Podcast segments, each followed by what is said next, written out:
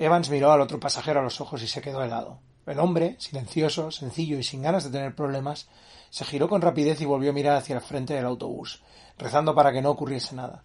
Era demasiado tarde. Evans, movido por un impulso y un miedo súbitos e incontrolables, saltó del asiento y arrancó al otro pasajero del suyo. Lo tiró en el pasillo, entre las dos filas de asientos, y aterrizó con un tremendo golpe que fue lo suficientemente ruidoso para que lo oyesen todos en el piso de abajo. Miró al hombre, que le devolvía la mirada, petrificado, los hombros encajados entre los asientos de ambos lados. Evans levantó el pie y le pisoteó la cara, rompiéndole la nariz y magullándole el párpado derecho. Después volvió a pisotearlo, una y otra vez, sintiendo como la resistencia desaparecía casi de inmediato. Luego notó que los huesos del hombre empezaban a romperse bajo la fuerza de su ataque sin piedad. Bienvenidos a Páginas de Averno, un podcast sobre literatura de terror contemporánea.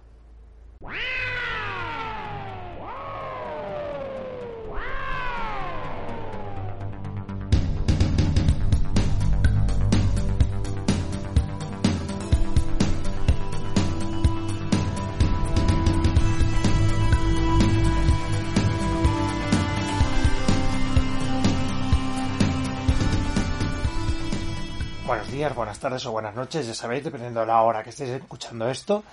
Y bienvenidos de nuevo a Páginas de Averno, el podcast que salió del libro Páginas de Averno, ya sabéis, eh, mi libro de 2019, yo soy Víctor y aquí estoy, pues con otro podcast más sobre, sobre literatura de terror contemporánea.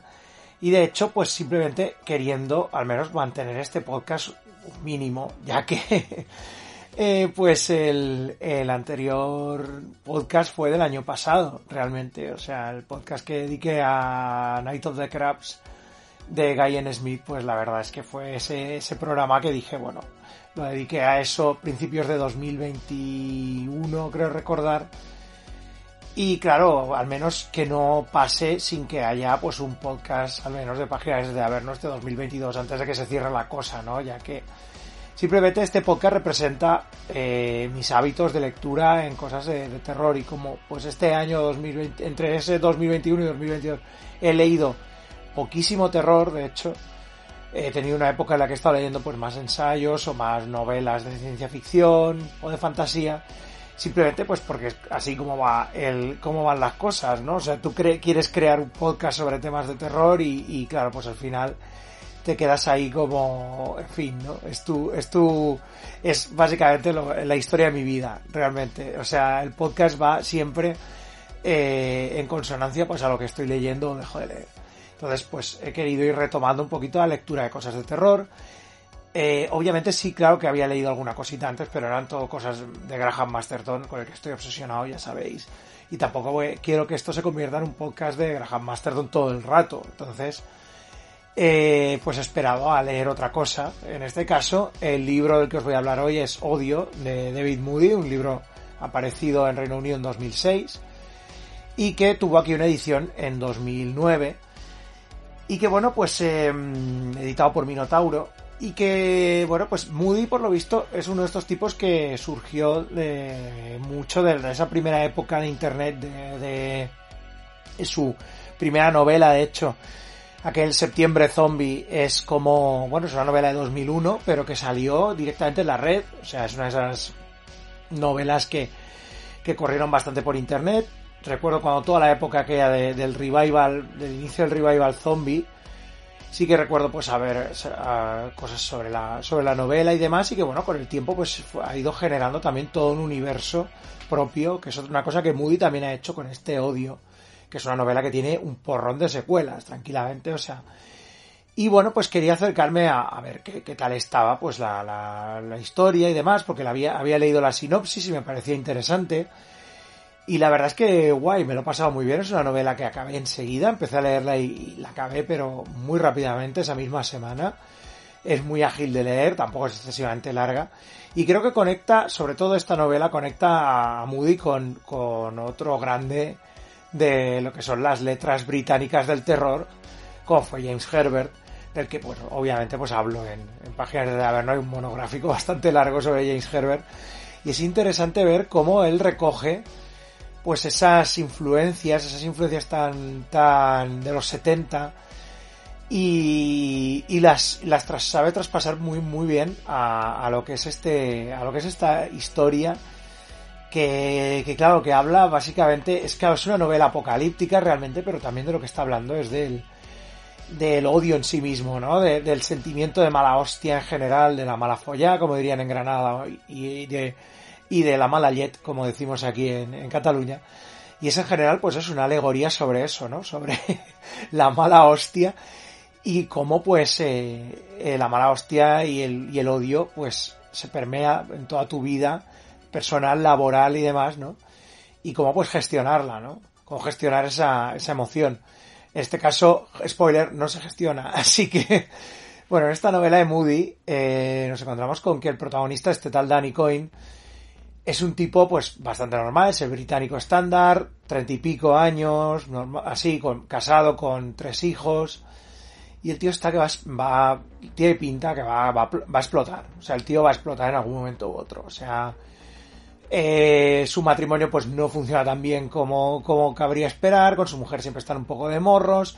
Sus tres hijos son un poco el diablo. La mayoría son, son como muy pesados, muy tocapelotas. Y en general, pues, eh, y además, claro, su trabajo es en tráfico. O sea, imaginaos, trabaja en tráfico y además en el, en el sitio donde se supone que tú tienes que estar ahí aguantando las reclamaciones sobre las multas de, de, tráfico. Por lo tanto, eso es un hervidero de mala hostia y de odio absoluto. Y entonces, pues Coin está que, que, que bueno, que parece que vaya, a explotar constantemente. La novela va alternando entre el punto de vista de Dani, en primera persona siempre, y luego, pues con eh, lo que la hace más, más James Herbert de todo, son esos interludios en los que vamos viendo a personas en, en Londres que en un momento u otro, pues en una conversación o en un encuentro con otra persona o en un cruce o hay, hasta tenemos a gente enrollándose en un club y yéndose ahí a follar a un, a un, a un callejón, todo, situaciones, ¿no? Estas situaciones empiezan a derivar en que uno de los, de los implicados se queda mudo mirando como con, con temor a la otra persona y le agrede físicamente y lo mata. Y la mata a la otra persona. Entonces vamos viendo un montón de situaciones intercaladas durante pues toda la narración de Dani, de su vida, eh, de su vida personal, de todo lo que tiene que ver pues con el, con el trabajo, con su jefa, que es lo puto peor, con todas las reclamaciones que les montan allí, con todo cómo tienen que estar lidiando con la gente, ¿no? Alguien como yo que también ha trabajado de cara al público durante bastante tiempo, pues puedo entender, ¿no? Puedo entender esas ganas, ¿no? De, de, de aplastarle la cabeza a alguien contra un mostrador para que se calle. Eh, me ha pasado, ¿no? Y, bueno, pues eh, lo que estamos viendo es que, por lo visto, hay como una especie de ola de, de odio eh, filtrándose pues por, por, por todo Londres y, y, bueno, y quién sabemos, ¿no? Si sabemos si más allá, ¿no? De hecho, bueno, la novela obviamente especula con esto y más allá lo vamos descubriendo. Y vamos viendo pues como eh, al principio parece como cosas muy aisladas, pero con el tiempo todo se va convirtiendo como en unas, eh, sobre todo vamos viendo cosas más cotidianas, eh, Dani y su mujer van a un pub con los niños, y en el pub pues la lían unos y se pegan de hostias. Luego tenemos algo, generadores tan, tan, eh, digo, generadores tan, de violencia tan estándar, tanto de aquí como de la sociedad británica, como son el bar, el pub, los partidos de fútbol, todo esto.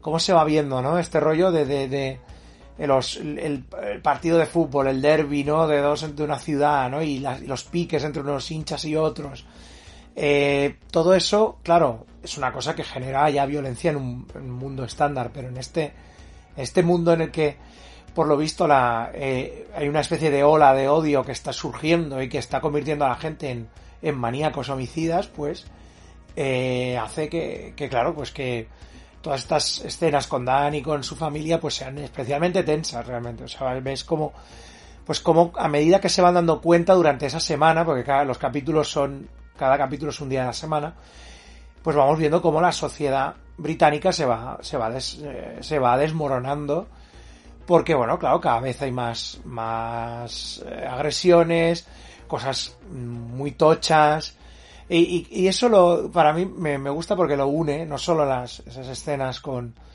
eh, las agresiones fuera de plano, digamos, fuera de lo que es la narración de Dani, eh, me gusta porque todo eso lo que hace es eh, me, recordarme a una de las mejores novelas de James Herbert, como es La Niebla, que es una novela que está loca absolutamente y que tiene unos momentos absolutamente surrealistas. Odio no llega a esos niveles tan fuertes, pero quizá tiene más, eh, tiene muchísima más mala leche y tiene mucha más mala idea que la niebla en algunas cosas.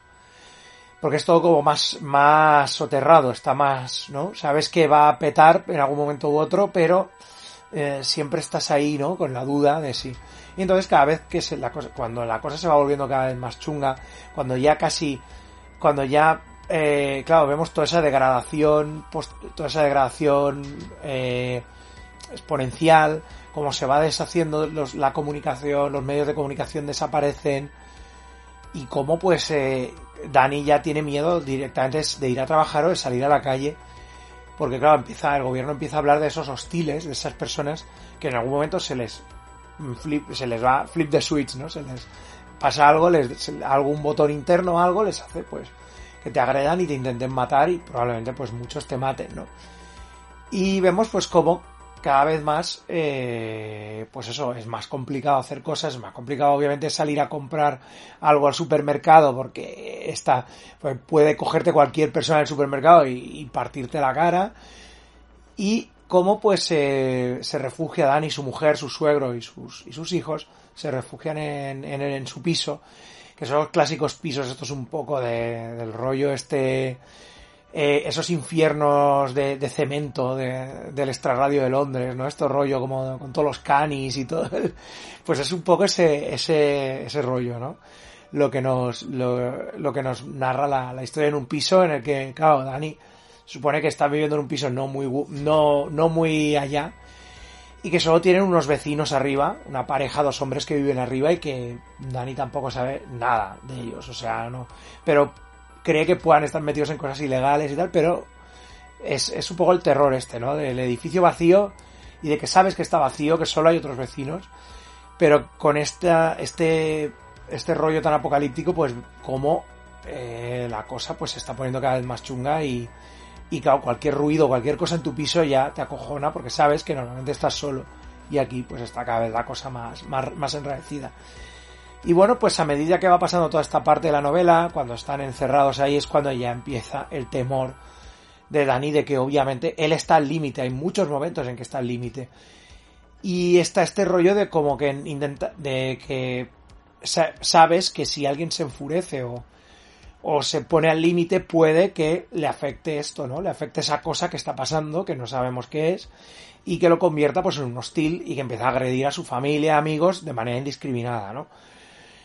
Y es muy tenso todo eso, toda esta parte de que estamos todo el rato intuyendo qué pasa, va a saltar Dani, su mujer, su suegro, alguno de los niños quizá, ¿no? Son cosas muy chungas. Y bueno, pues no tampoco quiero contaros mucho más porque es una novela muy escueta, pero bueno, digamos que las cosas escalan de manera bastante rápida y nos encontramos en escenarios más cercanos pues ya a un Richard Matheson, a un Toilet Zone en general, y a todo este rollo un tema, pues, un tema apocalíptico del, desmorone absoluto de una sociedad y de cómo se va todo a tomar por culo, ¿no?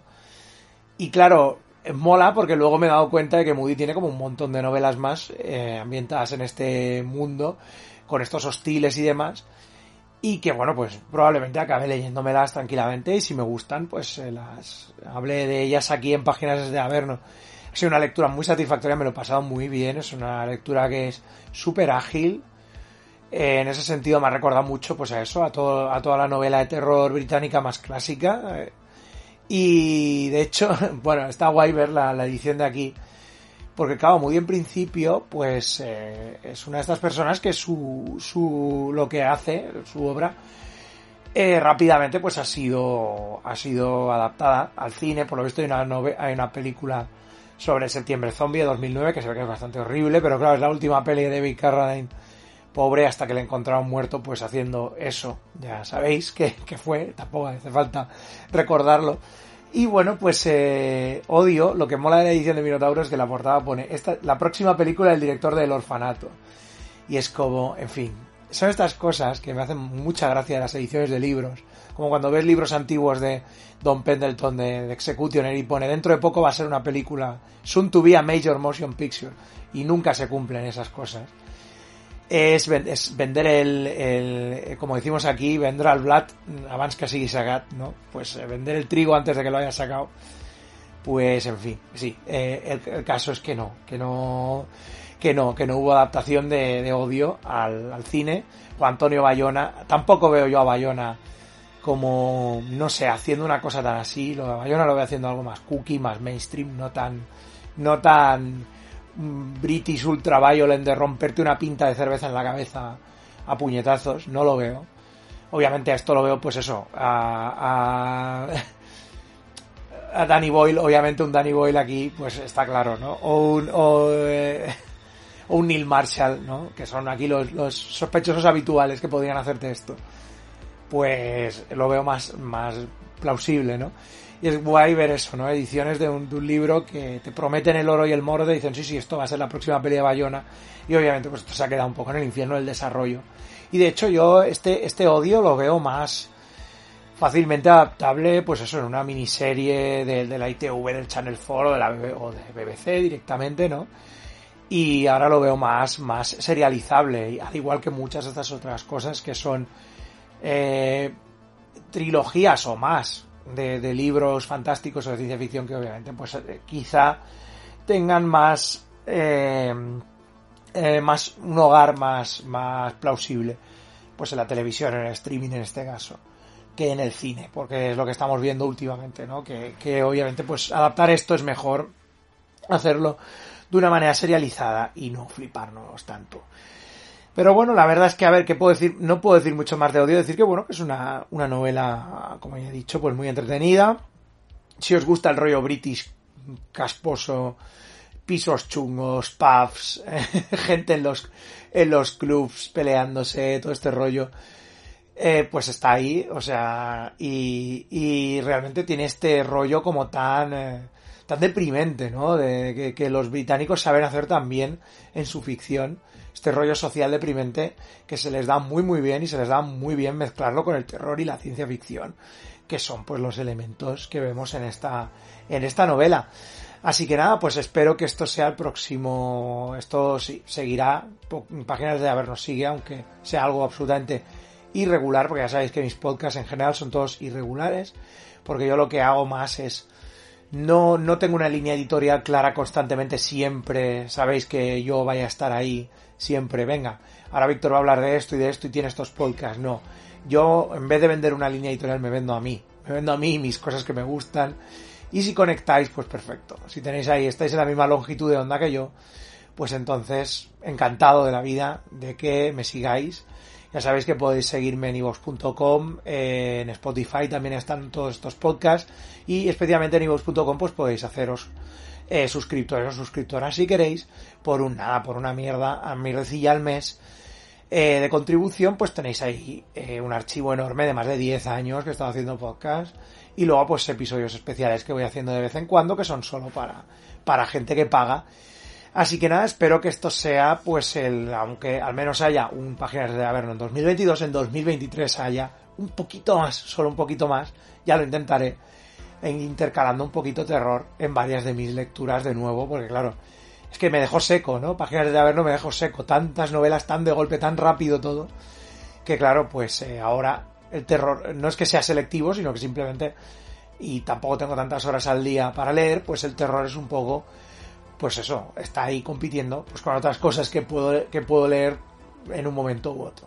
Así que nada, nos vemos en el próximo episodio. Hasta la próxima.